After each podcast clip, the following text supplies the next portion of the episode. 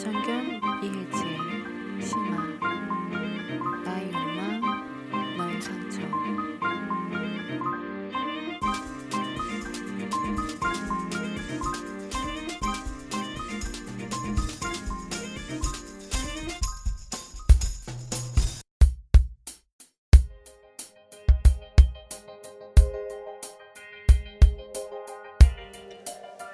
가랑이 안쪽의 사정 이혜지 짧은 쉬폰 치마를 하나 입고 가랑이를 벌린 채 잠에서 깼다.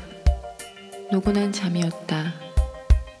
가랑이 사이에 껴있던 부끄러움과 피해의식이 세상이 궁금해 나오는 갓난아이처럼 천천히 구멍에서 머리를 내밀고 주위를 힐끗 둘러본다.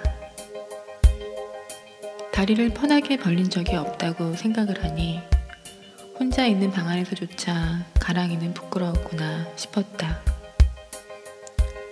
구간을 닫고 정절을 말하던 청동색 동상의 소녀가 초등학교 교정에서 나에게로 소리 없이 당겨왔다.